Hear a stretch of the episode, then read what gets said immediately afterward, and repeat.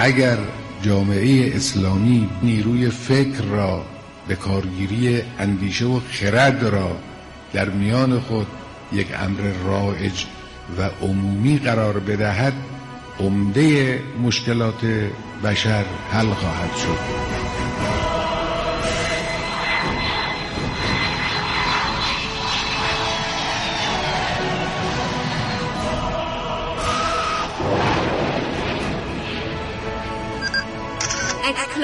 کاوشگر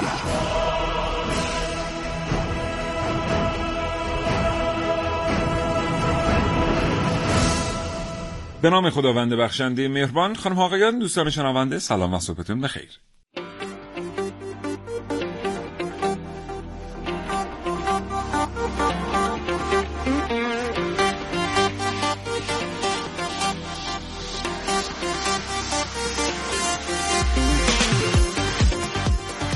کاوشگر رو میشنوید. زنده از رادیو جوان.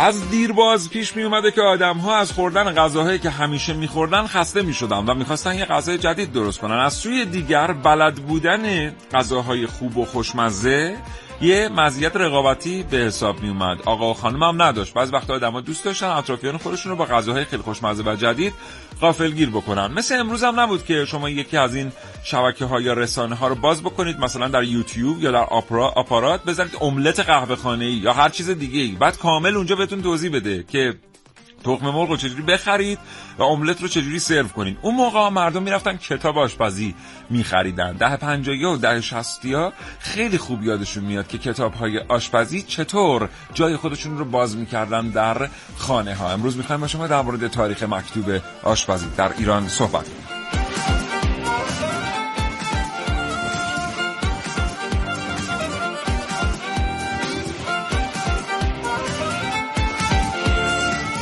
اگر تجربه در استفاده کردن از کتاب های آشپزی دارید یا کتابی رو دوست داشته اید و میشناخته اید و ازش زیاد استفاده کرده اید با ما در مورد تجربیاتتون صحبت کنید. برای این کار کافیه با دو بیست پنجاه دو تماس بگیرید.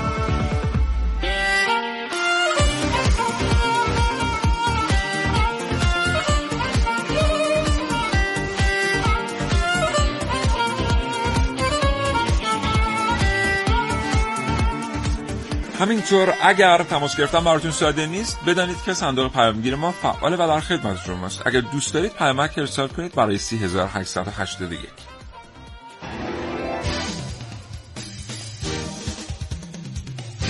کاوشگر.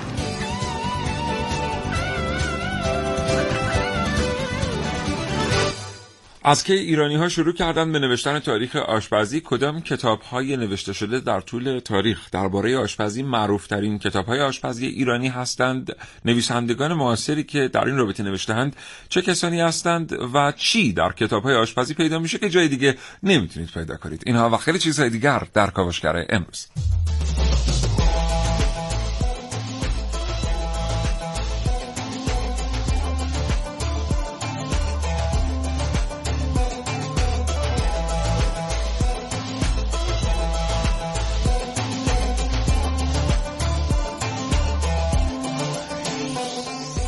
در این کاوشگر میشنوید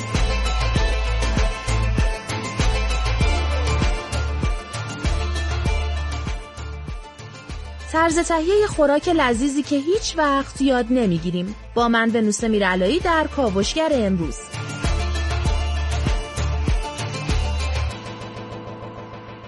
نگاهی به کتاب های آشپزی ایران و جهان. در کاوشگر امروز با من حسین رزمی.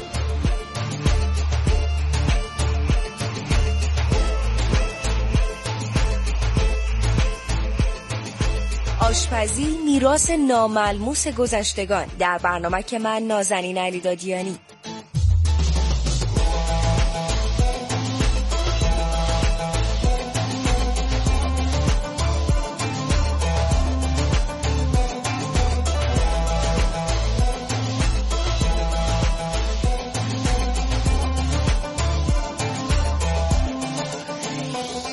تا لحظاتی دیگر بهادر امینی به جوشگر حوزه خوراک به ما خواهند پیوست در استودیو تا اطلاعات دقیقی راجع به تاریخ مکتوب آشپزی در ایران به ما ارائه بده.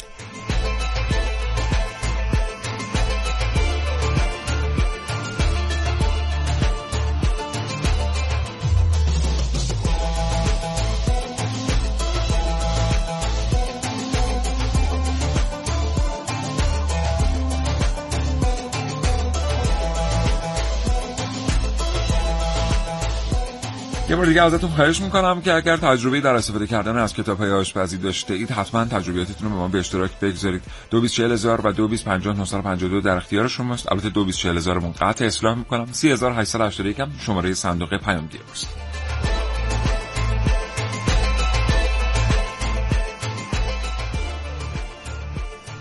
صدا برداری برنامه امروز برنامه مونا میرزایی است و تهیه کننده ما هم نازنین علی داریم.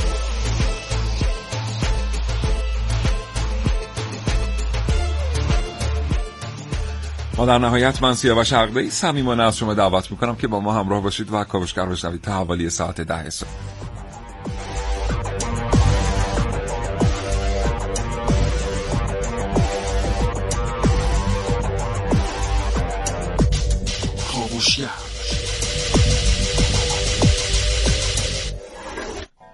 بله نه و هفت دقیقه و چهل ثانیه از همین الان دوستان مجددا از اتاق فرمان به من خبر دادن که سامانه پیامگیر ما بازم باز نمیشه. یعنی بازم کلمه عبورش کار نمی‌کنه. اسیر شدیم باور کنید از دست این سامانه پیامگیر که کار نمی‌کنه. ما همینجوری هم یه سری مشکلات قطع و بستی داریم. حالا این هم اضافه شده که ایشالله که حل بشه از فردا دیگه ما این صندوق پیامگیر داشته باشیم که راه ارتباطی ما با شماست. به حال اون دو بیس پنجاه رو لطف کنید هدف بگیرید. اگه خواستین تماس بگیرین. اون یکی هم که اصلا از جای دیگه قطعه. آقای بهادر امینی به ما پیوستن در استودیو آقای امینی. خیلی خوش آمدید. سلام خیلی ممنونم خیلی خوشحالم در خدمت ما هم همینطور. فکر می‌کنم از آخرین باری که همدیگر دیدیم چند ماه گذشته. بله خواهش آخرین بار با همدیگه در مورد چی صحبت کردیم؟ در مورد آبگوشت. در مورد آبگوشت. جذاب ترین قسمت اون برنامه که من خوب به خاطر دارم اون قسمتی است که شما در مورد یک سری اصطلاحات صحبت کردید که آب گوشت خورها وارد فرهنگ عامه کردن. بله. مثل مثلا پایه یا نه. مثل پایه بودن. بله. پایه چیزی بودن. پایه بله. چیزی بودن. بله. دعوت می‌کنم از دوستان اگه اون برنامه رو از دست دادن دانلود کنن و بشنون. از کی شروع کرده این به نوشتن تاریخ آشپزی؟ تاریخ آشپزی در واقع جزو میراث ناملموس یک قومه و سینه به سینه و نسل به نسل انتقال پیدا کرده. ولی خب نوشتن و مکتوب کردنش معمولا با شروع کتابت و مکتوب شدن توی هر قومی شروع شده. حالا ما ایرانی ها کلا در زمینه مکتوب کردن ضعیفتر بودیم. تو تاریخمون ضعیفتر چیزها رو مکتوب کردیم. در مورد میراث آشپزیمون هم چیز مکتوبی خیلی تا دوره صفویه به اون شکل مجتمع و متمرکز نداریم. و از دوره صفویه ما به صورت در واقع مدون و یک پارچه و با توجه به فن آشپزی یعنی با توجه به هنر آشپزی و فن آشپزی شروع به مکتوب کردن میراثمون کردیم. البته که به زبانهای دیگر در مورد آشپزی ایرانی زیاد نوشته شده و حالا به زبان فارسی در مورد آشپزی ایرانی در مورد آشپزی منطقه کمتر نوشته شده ولی در زبانهای دیگر منابع راجع به آشپزی ایرانی زیادتر بوده. بله. یعنی شما می‌خوام بگین که قدمت نگارش و تاریخ آشپزی به اندازه قدمت کتابت در میان اقوامه ولی ما رقیقتر محتوا تولید کردیم از ابتدا در این رابطه. ما یا رقیقتر محتوا تولید کردیم یا محتوای بهمون نرسیده که این احتمالا احتمالش بیشتره که محتوا بهمون نرسیده باشه. و اینکه خب حالا با توجه به بقیه مسائلی هم که راجع به آشپزی وجود داره معمولا اون چیزهایی که مکتوب شده راجع آشپزی دربار و آشپزی شاهی است و راجع آشپزی مردم و آشپزی عامه خیلی کمتر چیزی نوشته شده و چیزی هم اگر نوشته شده در سفرنامه هاست. آقای امینی مبدعی وجود داره برای اینکه بگیم مثلا اولین اثری که به طور مدون در رابطه به طور آشپزی نوشته شده مربوط به فلان قوم و فلان بازی زمانی است. هندی ها و رومی ها خیلی زود شروع به مکتوب کردن آشپزی کردند و خیلی زود راجع به هنر آشپزی نوشتند. و در واقع شاید قدیمی ترین نوشته های تخصصی در مورد آشپزی مربوط به این دوتا قومه که و در مورد ما چی؟ در مورد ما در واقع ما خودمون در دوره ساسانی شاید میشه گفتش که اولین نوشته مکتوب در مورد آشپزی است که به صورت تخصصی به آشپزی پرداخته شده این در مورد اسم غذاها اصطلاحات و فنون صحبت شده وگرنه راجع به غذا و خوراک خب خیلی مطلب شاید گسترده تر باشه ولی در مورد آشپزی در دوره ساسانی شاید اولین نوشته های ایرانیه. بسیار متشکرم. بریم یه بخشی رو بشنویم برمیگردیم. آقای امینی همچنان در استودیو هستن. با همدیگه در مورد برخی آثار که تاریخ آشپزی ایران رو در خودشون جای دادن صحبت می‌کنیم. تنوع تو غذاهای روزانه اتفاقیه که برای اغلبمون یک بار هم شده پیش اومده. اینکه بخوایم بعد مدت ها یک یا چند تا غذای جدید و خاص رو تجربه کنیم. یه سری هم هستن که مایلن مستقیما تو این اتفاق دخیل باشن و شخصا با دستپخت خودشون رو تجربه کنن. خیلی از غذاها هستن که دوست داریم درستش کنیم و اولین چیزی که برای اطلاع از طرز تهیه اون غذای به خصوص در دسترسه یک کتاب آشپزی. اونطور که میگن اولین نویسنده های دستور پخت غذاهای ایرانی به دوره صفویان برمیگرده. کتاب های آشپزی این دوره رو آقایون که عموما آشپزای حرفه‌ای و شناخته شده دربار بودن نوشتن.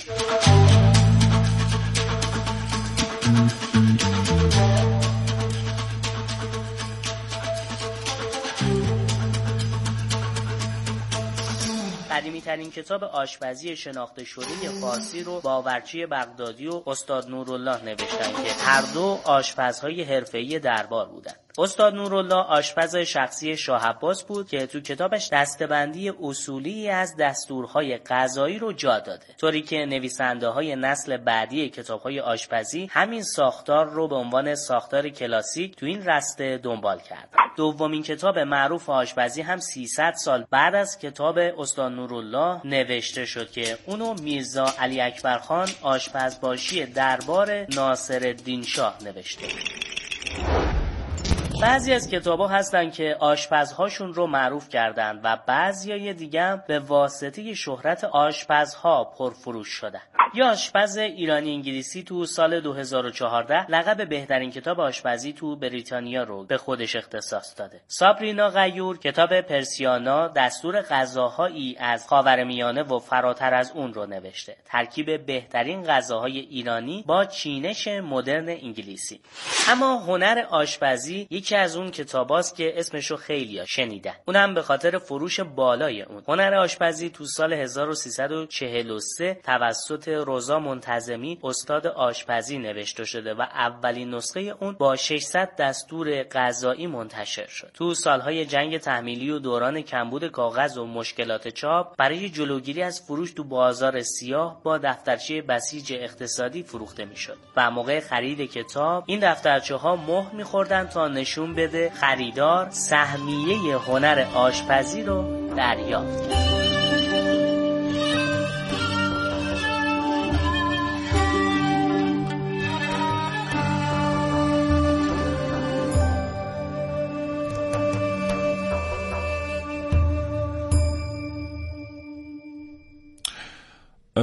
کرد نه چهارده دقیقه و هفت ثانی از همچنان جناب آقای امینی اینجا میهمان ما هستند. پژوهشگر حوزه خوراک. آقا بریم سراغ انواع کتاب های آشپزی بله.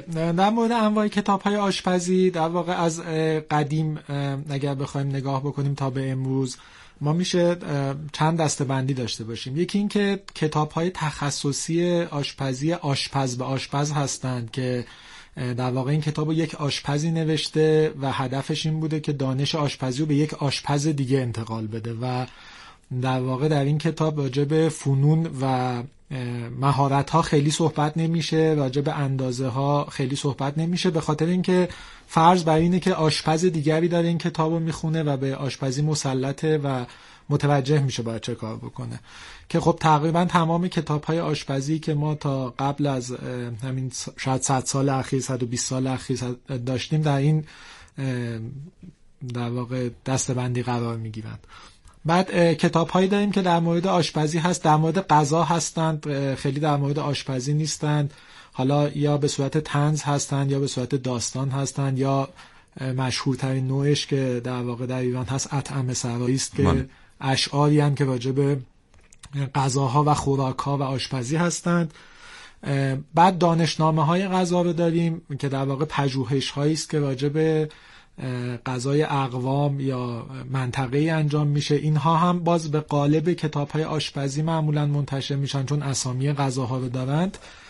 ولی اینها مجددا در قالب بیشتر دانشنامه و فرهنگ لغت قرار می‌گیرند و خیلی کتاب آشپزی تخصصی نیستند. و مهمترین نوع کتاب که در واقع حتی تو دنیا هم چیز جدیدی حساب میشه کتاب آشپزی در واقع از یک آشپز یا یک در واقع مدرس آشپزی به مردم عادی است که سعی می‌کنن غذاها رو با روش ها فنون و جزئیات زیاد راجع به طبخ انتقال بدن و مردم بتونن با داشتن در واقع کمترین اطلاعات راجع به آشپزی تخصصی یک غذا رو در واقع در یک حد قابل قبولی تهیه بکنن. ما تو سفرنامه ناصر خسرو هم زیاد می‌خوانیم در مورد خوراک کشورهای مختلف و جاهای مختلف. بله در واقع اونها هم به نوعی همون نقش دانشنامه رو دارن یعنی اطلاعات راجع به غذاها رو جمع وری کردند خیلی وقتها محدود به مشاهده است یعنی فقط یک بار کسی مشاهده کرده که کسی چنین غذایی می‌خوره یا اینکه نویسنده خودش متعلق به در واقع قوم یا منطقه خاصی بوده و با یک سبک آشپزی فقط آشناست. در واقع خیلی کتاب های تخصصی حوزه آشپزی نیستند و هدف اونها بیشتر انتقال این میراث بوده به عنوان اینکه ما چه غذاهایی میخوردیم چه چیزهایی تو غذامون استفاده می‌کردیم چه فنونی داشتیم و آشپزان ما چجوری غذا میپختند. بله.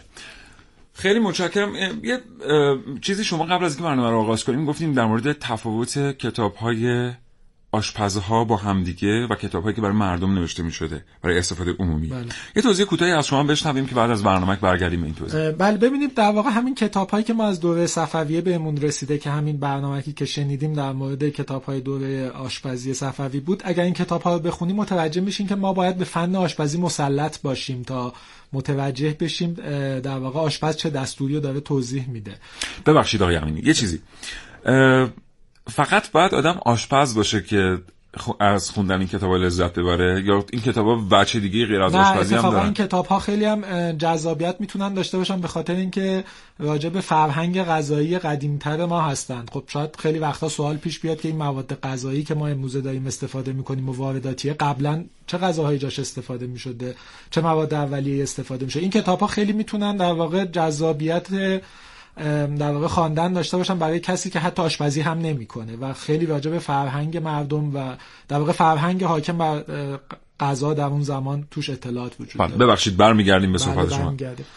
ولی کتاب های آشپزی که برای عموم نوشته شدن در واقع باید ما به این برگردیم که خب آشپزی خانگی فن سینه به سینه انتقال پیدا می‌کرده و خیلی رقیق بوده. در واقع معمولا به این شکل بوده که یک انتقال طولی داشته انتقال ارزی خیلی کم داشته یعنی پدر یا مادر به فرزند انتقال می‌دادن یا حالا حتی اکثر از اطرافیان آموزش می‌گرفتن. اگر من ده تا غذا بلد بودم احتمال اینکه بچم یازده تا بلد باشه خیلی کمتر بوده. و اینکه خب سواد هم خیلی کمتر بوده. بله. قدرت خواندن وجود نداشته.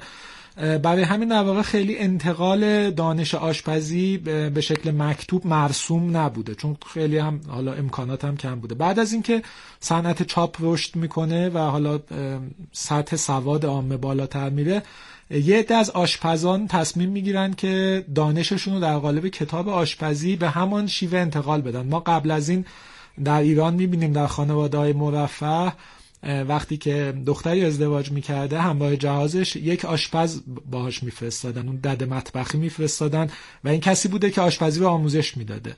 در واقع از جای کتاب های آشپزی جای این آدم رو گرفتن و کسی شد که یعنی ابزاری شدن که بتونن آشپزی رو انتقال بدن و هنر آشپزی انتقال پیدا بکنن. بله. خیلی متشکرم از شما. یه آنونس میشنویم و برمیگردیم و دوباره این گفتگو ادامه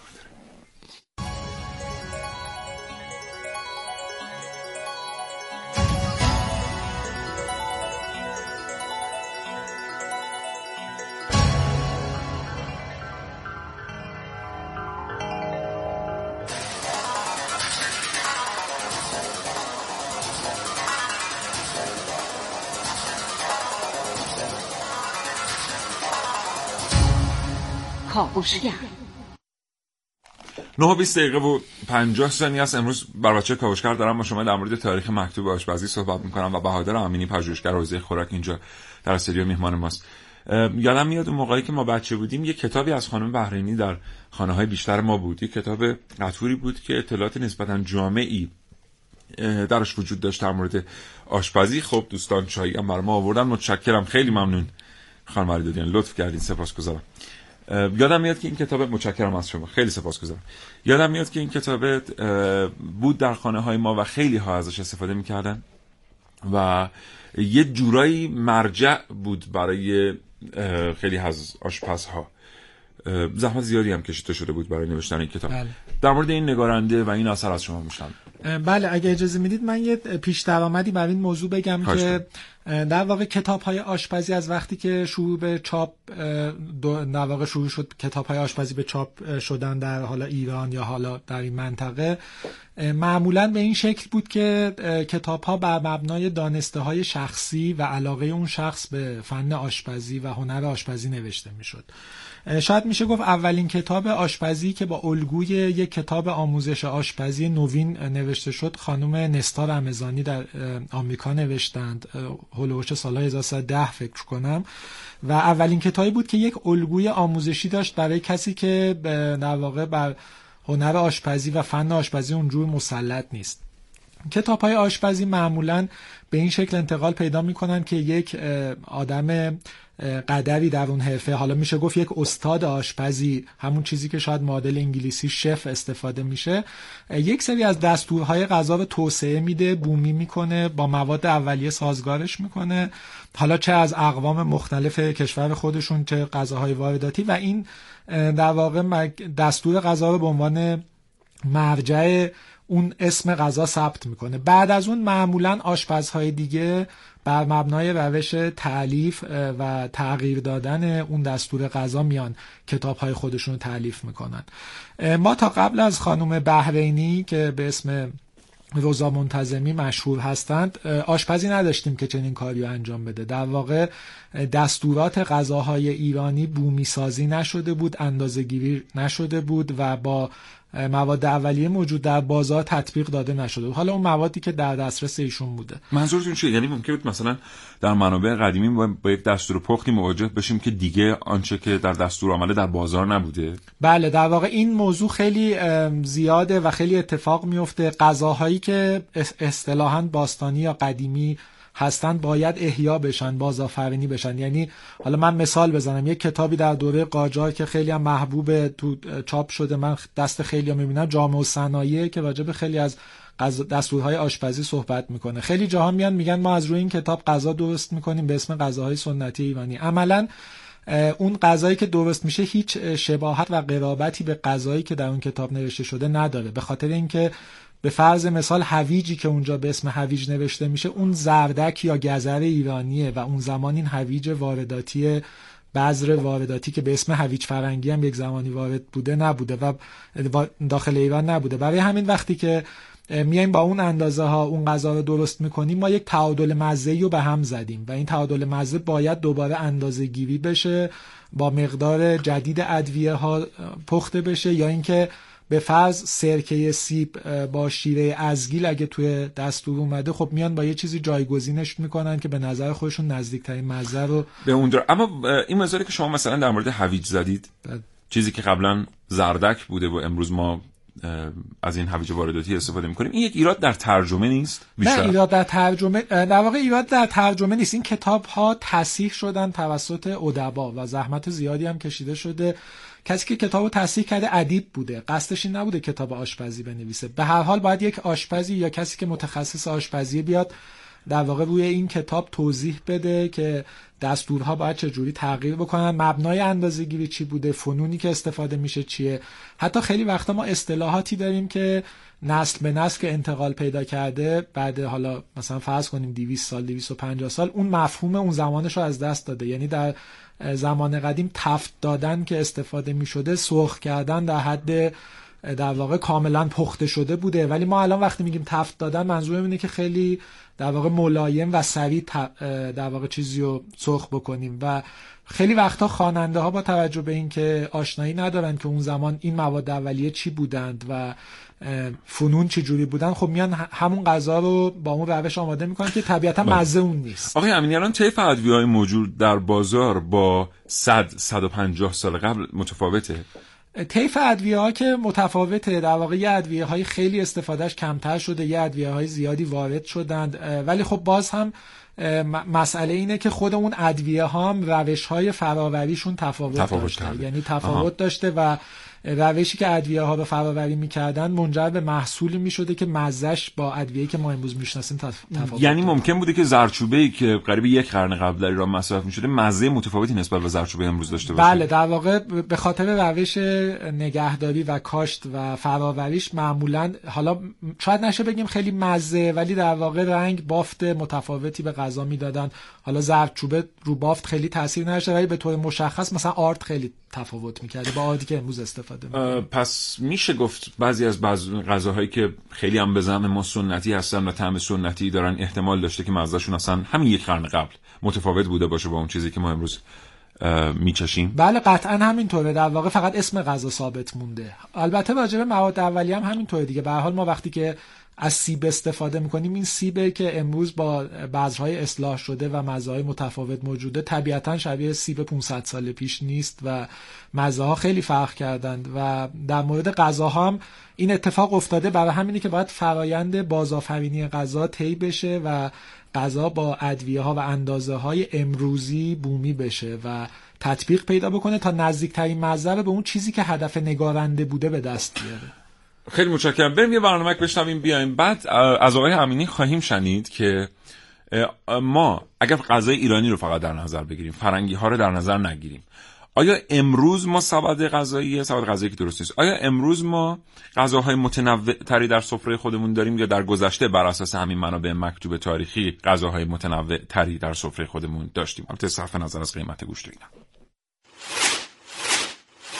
میراث لغتنامه ده خدا. آنچه که شخصی برای وارث خود می‌گذارد پس از مرگ. میراث فرهنگی آنچه که از گذشتگان به ما رسیده و باید از اون حفاظت کنیم. شاید اولین نمود این عبارت در ذهن ما معماری باشه. میراث معماران و طراحان نسل‌های پیشین. یه سقفی روی این ستون ها می‌بینید. از پیوستن قطعات کوچیک چوب به هم دیگه به نام گرهچینی که بدون استفاده از چسبا میخون زمان سعی می‌کردن که اینا به صورت کام زبانه داخل هم دیگه کنند. با تکه های چوب آینه با هم دیگه این قسمت ها روی شعباس دوم تزیینش کرده آثار ادبی بزرگ از شاعران و نویسندگان قرنهای قبل هم میراث ادبی ما هستند. به نام خداوند جان و خرد. که از این برتر اندیشه بر نگذرد خداوند نام و خداوند جای خداوند روزی ده رهنمای. یا فیلمی که سالها پیش کارگردانی اون رو بر پرده نقره سینما برده و حالا تبدیل به میراسی برای بازماندگان شده. بادام بادام بادام دارد. اگر هم کمی دقیق تر نگاه کنیم رسوم دست ساخته ها یا مهارت هایی هستند که به عنوان میراث وظیفه حراست از اونها رو داریم. در گذشته طراحای فرش تحصیلات آکادمیک نداشتن یا بافندگان فرش. ولی بهترین نقوش و بهترین فرش هایی که در موزه های جهان نقش بسته مال اون طراحا و اون بافنده های روستایی بوده فرهنگ مردم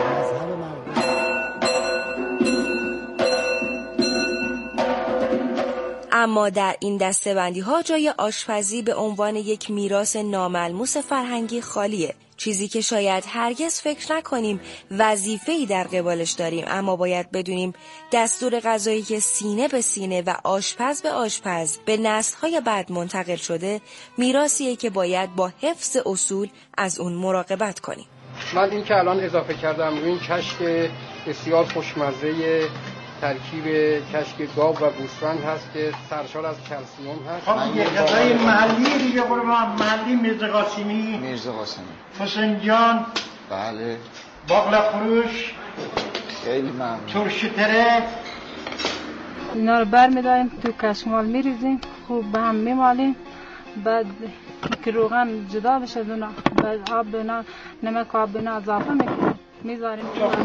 که درست مینه خاصیت باقلا فروش به خاطر باید تخمق باشه. آره اگه نباشه چی میشه؟ نه خوشمزه نمیشه دیگه قربان. فقط همین فقط اهمیت آشپزی نویسی درست در همین جاست. دستورهای پختی که ثبت و ضبط میشن تا آشپزی به عنوان یک مهارت و غذا به عنوان یک اثر با ارزش در صفحات تاریخ ماندگار بشه.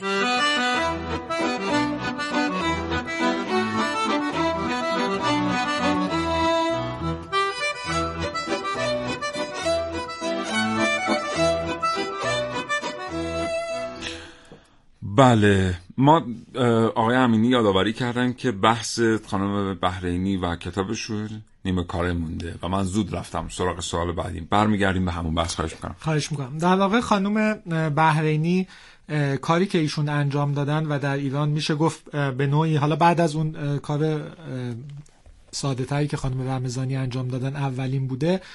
خانم بحرینی اومدن در واقع دستورهای غذایی که اقوام مختلف ایران داشتن و پختند و ایشون حدود ده سال آموزشگاه داشتن. اولین آموزشگاه آشپزی ایران بودن با روش نوین و در واقع خب حالا حتی اولین آموزشگاهی بودن که توسط یک خانوم اداره می شدن من تو این منطقه جستجو کردم در واقع آموزشگاه هایی که توسط خانوم های دیگر در عراق و اینا برپا شد دیرتر از ایشون بوده.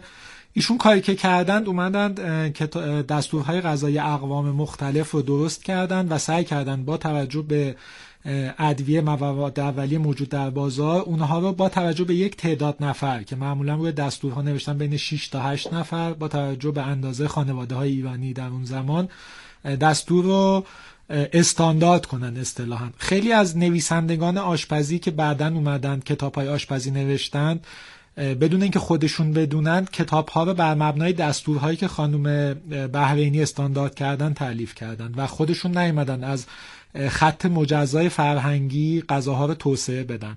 من برای این موضوع می‌تونم یه مثالی بزنم شاید خیلی ملموس باشه.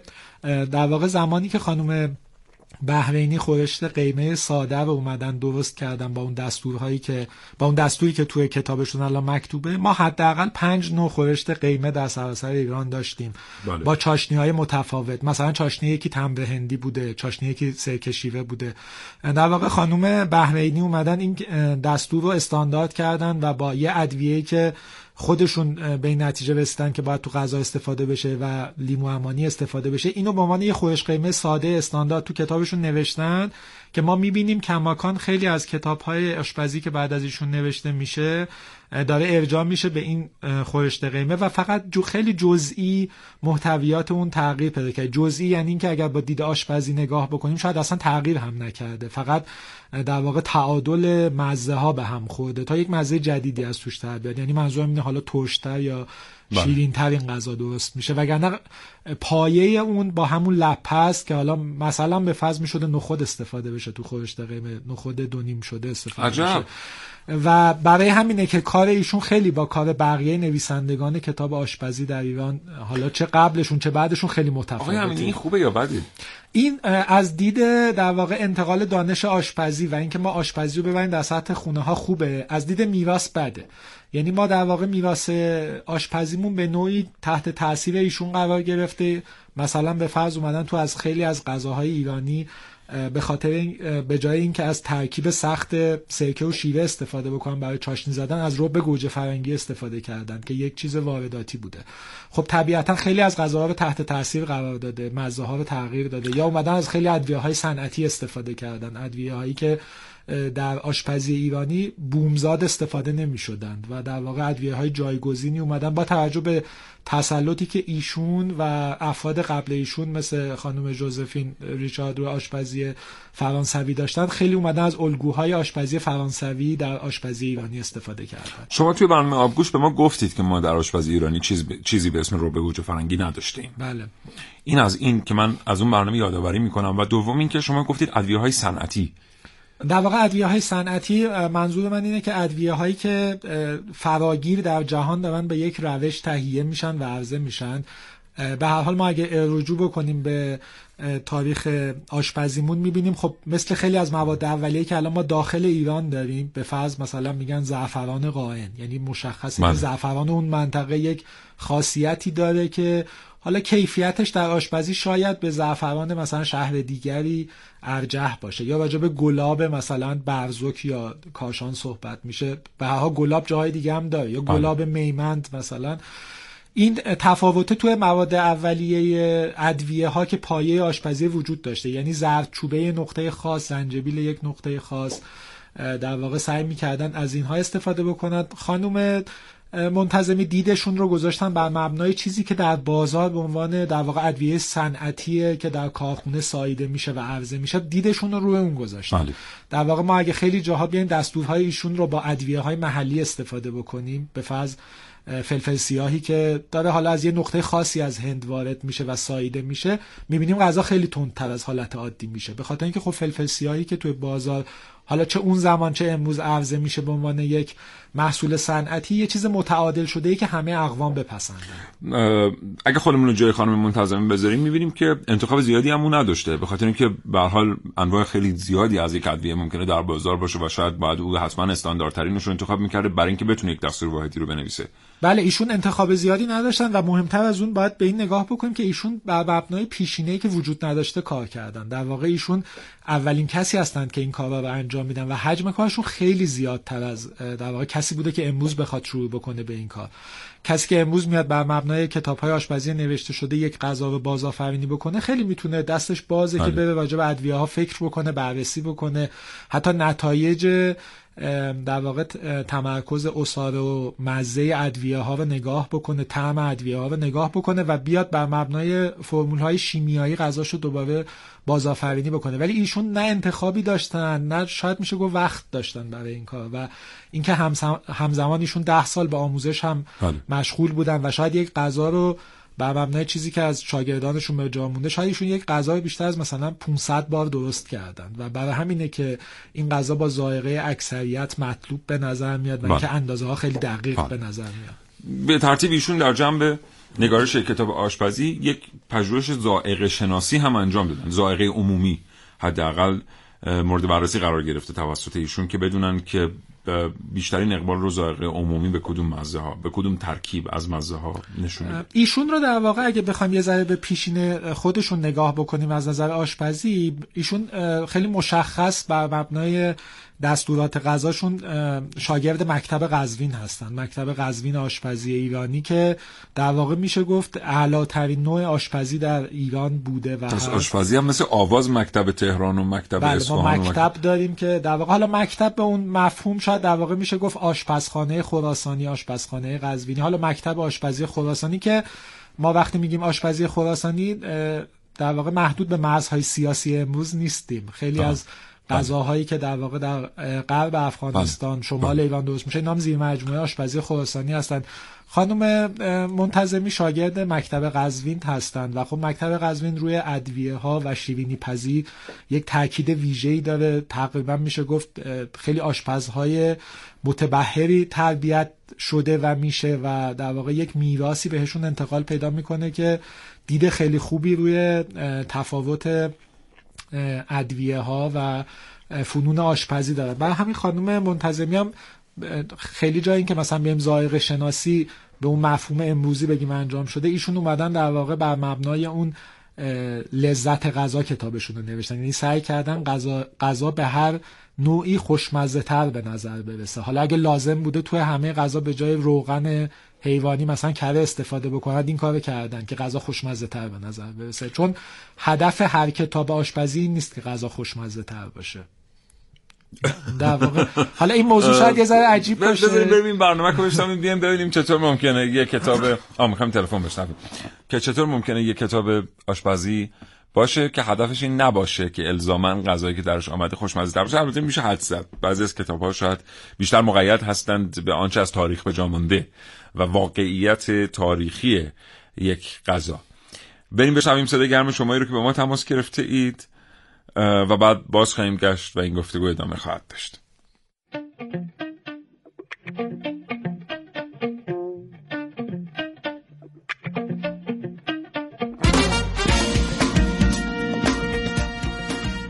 سال هفتاد خورده ای بود. یک تلویزیون تلویزیون های سیاسفید بود طرز تهیه غذاها رو نشون می‌داد.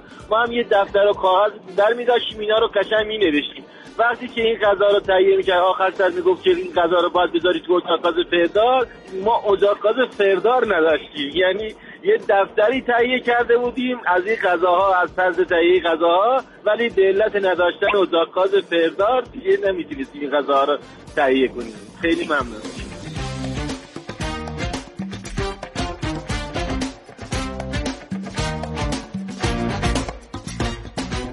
فکر می‌کنم بهترین کتاب آشپزی که روی کره زمین وجود داره مادرای آدمن و اونا هم که بهترین آشپزی ها رو بهترین آموزش ها و بهترین غذاها رو دارن.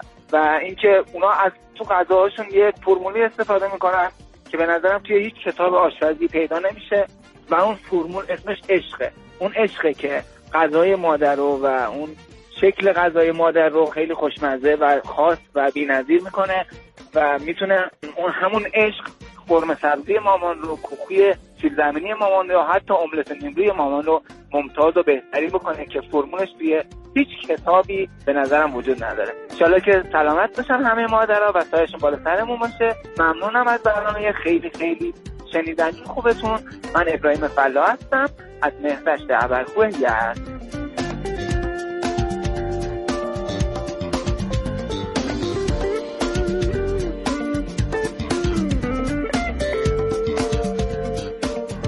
قدیمی ترین کتاب آشپزی ایرانی قدمتش به دوران قاجار می‌رسه. چند سال پیش تو برنامه کافه رادیو زنده یاد مهران دوستی این کتاب رو معرفی کردن که گفتن این کتاب خطی هست. یه بخشی از این کتابم خوندن یه چند خطی ایشون که از ادبیات و اون نصر سنگین قدیمی استفاده شده بود که حالا مثلا یه جمله بگم نوشته بود که مادامی که چنین شود چنان می شود و مثلا به جای کلمه دیگ نوشته بود قزقان که تو ادبیات قدیم استفاده میشه. ممنون از برنامه خوبتون.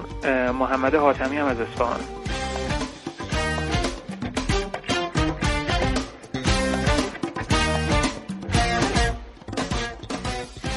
من چایکار هستم از لایجان.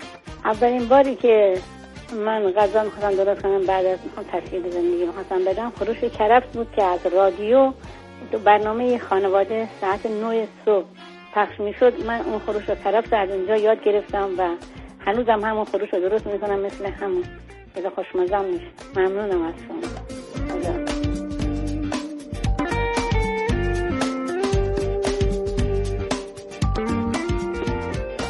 می‌خواستم که از کارشناستون سوال کنید اصلا چرا میگن آشپزی؟ همه غذا که آش نیست. چرا اصلا از کجا شروع شد که اصلا بگن آشپز یا آشپزی؟ چرا نمیگن غذا پزی یا غذا پختن یا یه چیزی شبیه خیلی ممنونم با تشکر از پاش داشت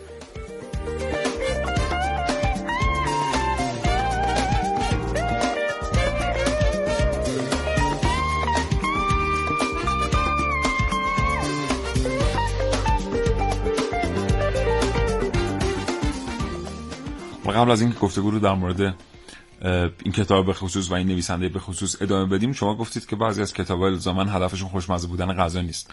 بله خیلی از کتاب ها هدفشون خوشمزه بودن غذا نیست. شاید به نظر چیز عجیبی بیاد. ولی اگر ما به عقبتر برگردیم بر مبنای پژوهش هایی که انجام شده نظر خیلی از ایران شناسان اینه که مثلا خیلی از کتاب های آشپزی که نوشته شده هدفش خلق یک در واقع منظومه یا یک اثر ادبی فاخر بوده.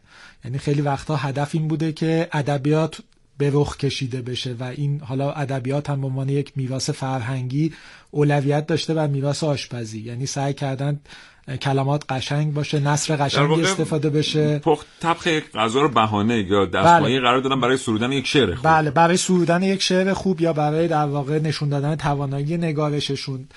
در یک جایی کتاب های آشپزی که در واقع متأخر خیلی هم این اتفاق افتاده کتاب های آشپزی رو نوشتن برای اینکه به نوعی یک بالا انگاری یا ترفیع فرهنگی داشته باشند. یعنی کتاب با این دید نوشته شده که همه در واقع فنون و سابقه آشپزی و به قوم خاصی یا به شخص خاصی یا به منطقه خاصی نسبت بدهد و هدف کتاب اون بوده. خیلی وقتا حتی کتاب با الگوی سلامتی نوشته شده چه در زمان قدیم چه امروزه. یعنی کتابی هست که مثلا با الگوی تغذیه طب سنتی اون علم و نوشته شده و هدف این بوده که تعادل غذاها برقرار باشه.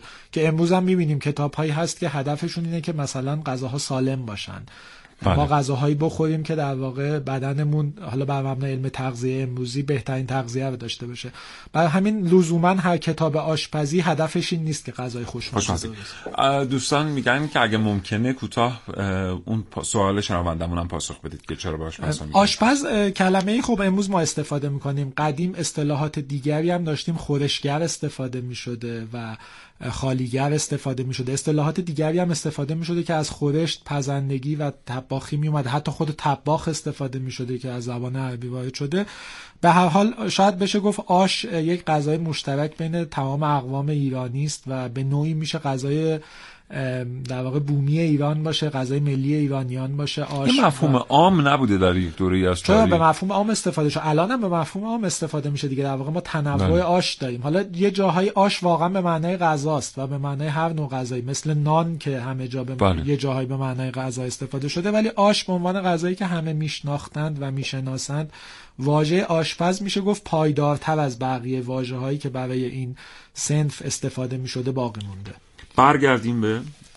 داستان بله. خانم بخری بله ایشون در واقع در ادامه کاری که انجام دادن همون یکسانسازی مزه ها بود و این کتاب رو در واقع بر مبنای دستورهای نوین و بر مبنای روش اندازهگیری و چیزی که اون زمان در در واقع کتاب های آشپزی دنیا هم رسم بود نوشتن یعنی بر مبنای این کتاب رو نوشتن که با روش های اندازگیری حالا پیمانه یا وزنی بشه غذاها رو درست کرد و با مواد اولیه‌ای که سهل الوصول و در دسترس هم است شاید بشه نمونه دیگری که از کار ایشون رو در ایران انجام شده و در آشپزی ایرانی انجام شده خانم زریه خاور انجام دادن در کتاب بله. هنر آشپزی گیلان که این کتاب هم در نوع خودش کتاب بسیار در واقع با ارزشی با ارزشی است به خاطر اینکه دقیقا مثل خانم منتظمی اومدن بر مبنای دستورهای متنوعی که در گیلان برای یک غذا وجود داشته و فرهنگ غذاییش کمی با فرهنگ غذایی در واقع فلات مرکزی ایران و اطراف این منطقه متفاوته. اومدن اون دستورها رو مجدد بومی سازی کردن با توجه به ادویه ها و مواد اولیه که در زمان نگارش کتاب در دسترس بوده و تونستن یک الگوی ثابتی به دست بیارن. تقریبا میشه گفت ما همین دو کتاب رو در آشپزی ایرانی داریم به زبان فارسی که این دوتا کتاب در واقع اومدن یه همچین کاری انجام دادن و از زمان نگارش جلد اول در واقع ویرایش اول این کتاب 1347 تا امروز که حالا تقریبا قریب به 50 سال میگذره آشپز دیگه ای نیومده. چنین کاری انجام بده و تمام کارهایی که انجام شده خیلی مشخص تعلیف بر مبنای کتابی است که ایشون نگارش کردن یا دستورهایی است که در کتاب ایشون نبوده.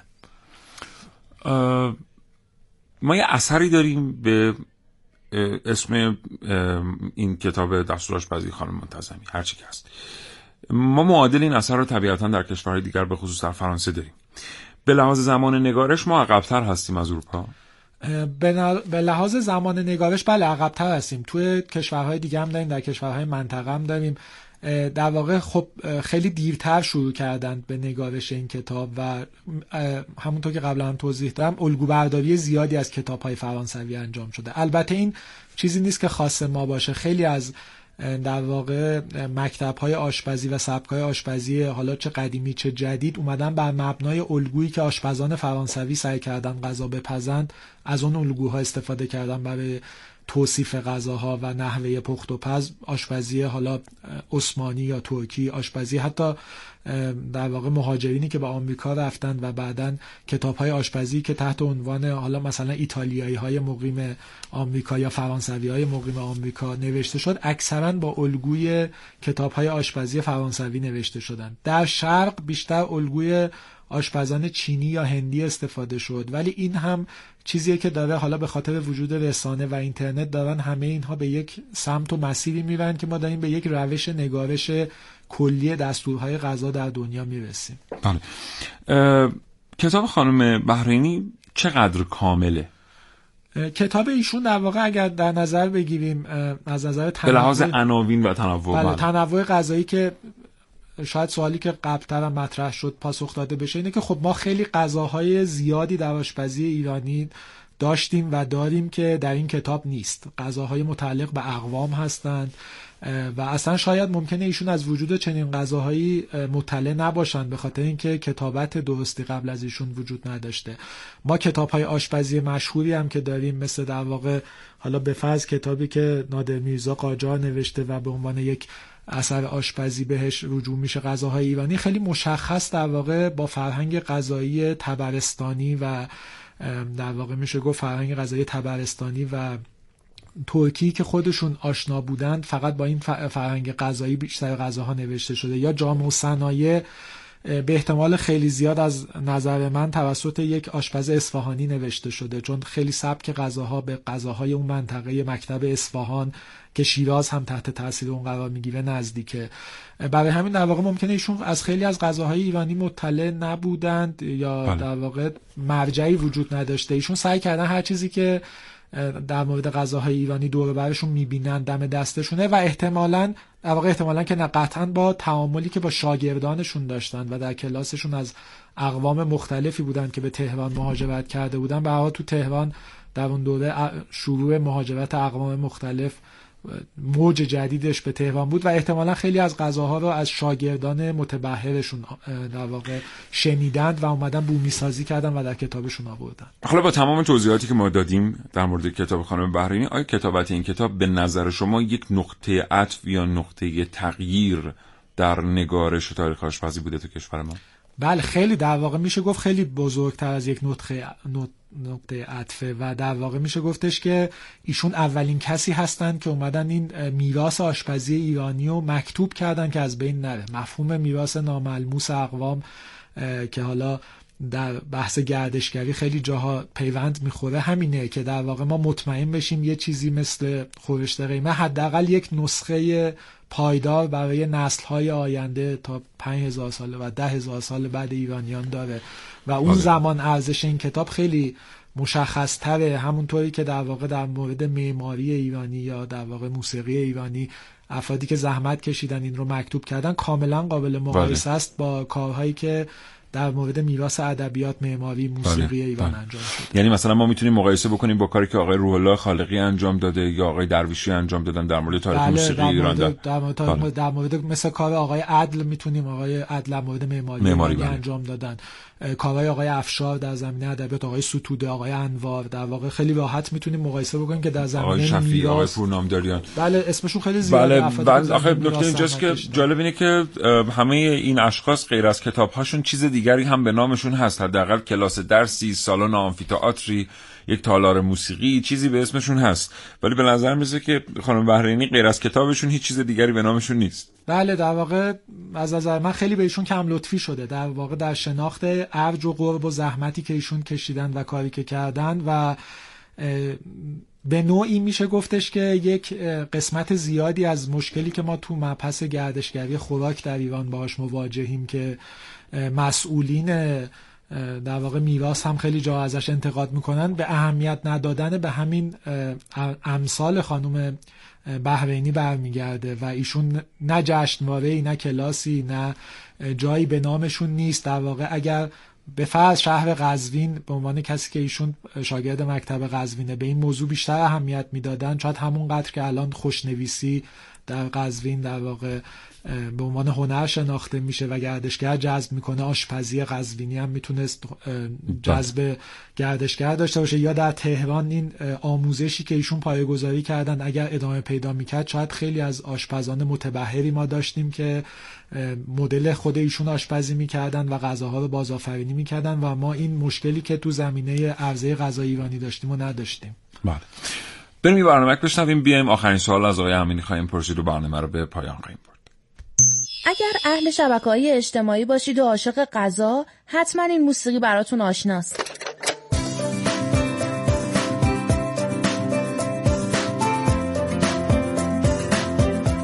پیجای آشپزی یک دقیقه‌ای که طرز تهیه یک غذا، دسر و شیرینی یا پیش غذای خوش آب و رنگ رو نشونتون میدن. با شنیدن یکی از track های موسیقی آلبوم معروف Feeling Positive اثر آلبومو. این آشپزی دورتوند که اصطلاحاً بهش آشپزی یک دقیقه گفته میشه رو اگر امتحان کرده باشید گاهی بیشتر از چند ساعت هم ازتون وقت می‌گیره. آموزش آشپزی مدرنی که البته بسیار با کیفیت فیلم برداری میشه اما هیچ آموزگاری نداره و حتی نوشته ای هم که نشون بده برای تهیه این غذای عجیب دقیقا چه موادی با چه مقداری لازمه معمولا روی صفحه نمایش نشون داده نمیشه. نتیجه جذب فالوور بیشتر به خاطر جذابیت های بسریه که توجه عاشقان غذا و نه عاشقان آشپزی رو به خودش جلب کرده. اما اگر اهل تماشای تلویزیون باشید به تصور اینکه غذای جدیدی رو از یک آشپز بین المللی یاد می‌گیرید روزانه حداقل سی دقیقه از وقتتون رو صرف تماشای یک تبلیغ تلویزیونی می‌کنید. با تماشای یکی از این برنامه های آموزشی. دستگاه رو روشن می‌کنم.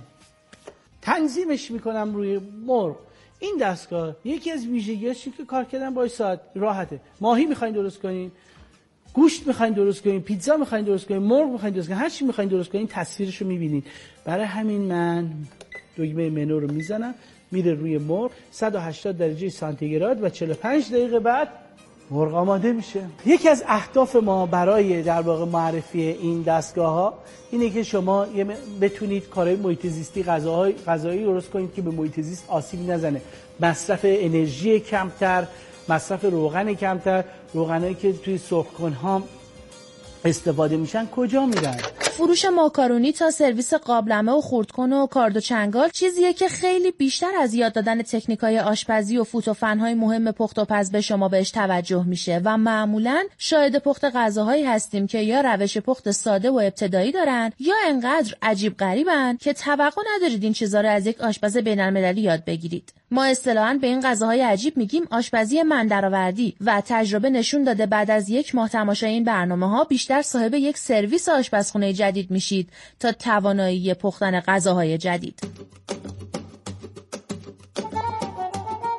و اما کتاب های آشپزی که وقتی هزینه کلاس آشپزی نداشته باشید به نظر بهترین گزینه هستند اما بی ایراد نیستند چیزی که با خرید اکثر کتابای آشپزی با متوسط قیمت 50 الی 100 هزار تومن نصیبتون میشه طرز تهیه میگو سوخاری و ماهی آپز و استانبولی پلوه اینو بعد از تجربه خرید یکی از همین کتاب ها میگم که چهار سال پیش سی هزار تومن برای خریدش هزینه کردم و مدت هاست گوشه کتابخونه خاک می‌خوره چون معلف چیز جدیدی برای ارائه نداره اگر آشپزی رو هم یک علم بدونیم چه ناشر باشیم چه مدرس برای تعلیف کتابهای خوب بیشتر تلاش می‌کنیم. طرفداران آشپزی هنوز هم کتاب های آموزشی رو ترجیح میدن چون می‌تونن دستور پخت رو برای همیشه در دسترس داشته باشن.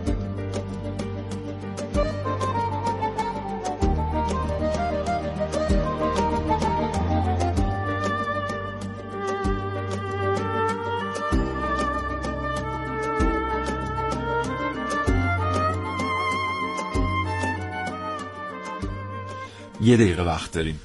من سوالم بپرسم شما می‌خواین چیزی بگین؟ نه بف... در واقع من فقط یه توضیح کوتاه بدم. شاید شنوندگان فکر کنن چرا ما در مورد مثلا آقای دریا بندری حرف نزدیم. بله در واقع خیلی مشهور هستن. نجاف دریا نجاف دریا بندری اثر خیلی کتاب مستطاب آشپزی بله در مورد ولی این کتاب ایشون یا کتاب آقای شهری یا کتاب آقای مظلوم زاده راجع به بله. آشپزی مردم کتاب. آقای شهری اون کتابی که در مورد اقامتشون. در تهران بله بله در واقع. یه بله. جلدش کامل راجع به آشپزی بله. این کتاب ها در حوزه همون دانشنامه و فرهنگ لغات آشپزی قرار میگن تا کتاب تخصصی آشپزی یا کتاب مثلا خانم بدرالملوک بامداد خانم گلی امامی یا خارج از ایران خانم ماهده مزدا در واقع این کتاب هم که نوشتن بر مبنای تعلیفه و اه، در واقع خیلی اون عملیاتی که در کتاب آشپزی آشپز به مردم باید رخ بده توش انجام نشده.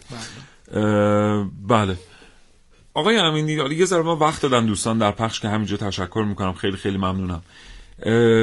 الان فرض کنید من یه آدمیم که دنبال هیجان آشپزی ام یعنی در یک سطحی متوسط بلدم چند تا از خورش ها رو درست بکنم و چند تا از غذاهای دیگر رو درست بکنم و اینها.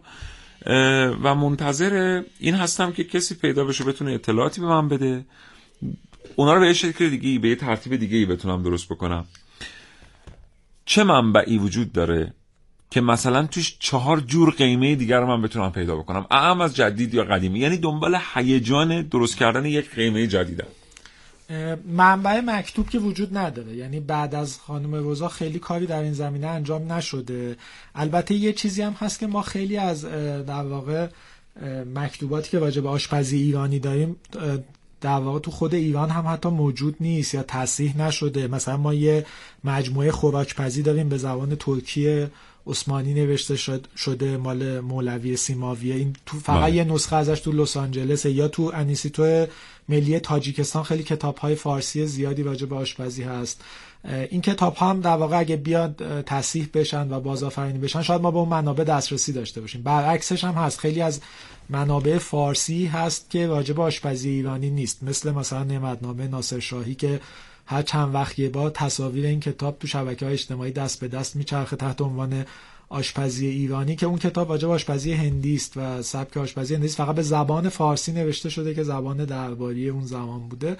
ولی به این شکلی که شما میفرمایید متاسفانه کاری نشده که ما بتونیم بگیم اون هیجان آشپزی به اون شکلی که اه، غذاهای جدید ایرانی غذای احیا شده ایرانی با روش هایی که بشه هر کسی غذا درست بکنه. حال کتاب های زیادی هستند که در مورد آشپزی نوشته شدند. از در واقع افراد مشهور حوزه های دیگر الان اومدن هنرمندا اینا کتاب آشپزی نوشتن تا کسانی که آموزشگاه آشپزی دارند و این کارها کتاب نوشتن. ولی خب خیلی هاشون بر مبنای همین بله. پایه اه، غذاهای معمول و مرسومیه که داره استفاده میشه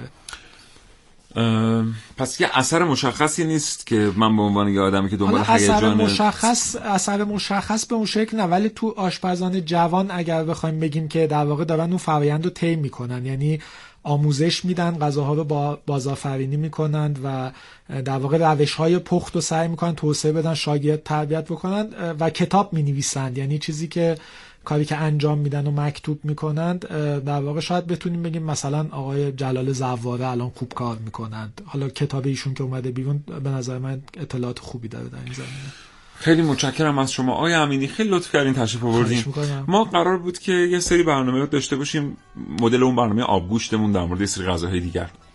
که البته شما لطف کردید و اطلاعاتشو در اختیار ما گذاشتید. ما یه مقداری تعلل کردیم در در واقع میون کشیدن این موضوعات تو برنامه کاوشگر حتما تو آینده نزدیک به شما زحمت خواهیم داد اگر قبول. زحمت کنید.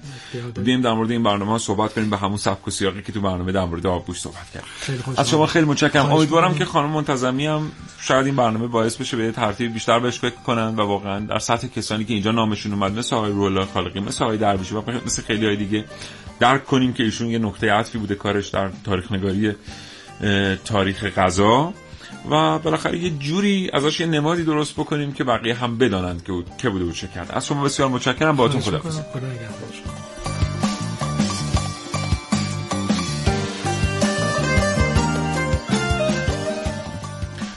دوستان شنونده متشکرم از اینکه امروز برنامه کاوشگر رو دنبال کردید. پیشا پیش حلول ماه مبارک رمضان رو به شما تبریک میگم. امیدوارم بهترین ها در ماه میهمانی خدا پیش روتون باشه. هر کجا که هستید شاد و تندرست باشید. خدا نگهدارتون.